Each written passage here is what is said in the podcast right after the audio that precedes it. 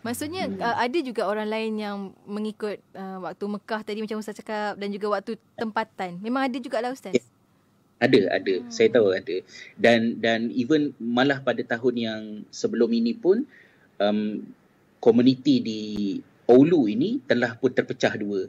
Uh, satu kumpulan uh, mengikut jadual waktu Mekah bersembahyang di masjid uh, utama di sini. Hmm. Manakala sekumpulan yang lain uh, berpendapat mesti ikut juga uh, waktu tempatan hmm. kerana malam masih wujud walaupun sedikit hmm. um, dan mereka memilih untuk mewujudkan uh, macam orang kata masjid yang satu lagi lah hmm. uh, bagi saya um, itu tidak menjadi masalah sangat asalkan dia berakhir dengan semua orang nak puasa dan nak solat. Yeah. uh, itu yang lebih penting. Uh, tak mengapalah. Ada dua masjid, tiga masjid pun uh, tidak mengapa asalkan dia menambah orang bersolat. Uh, hmm. Itu yang saya harapkan. Yeah.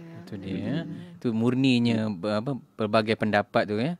Wala- walaupun Betul. berselisihan pendapat tapi masing-masing meneruskan lagi dalam kita mempergiatkan menjalani ibadah puasa juga. Alhamdulillah. Hmm.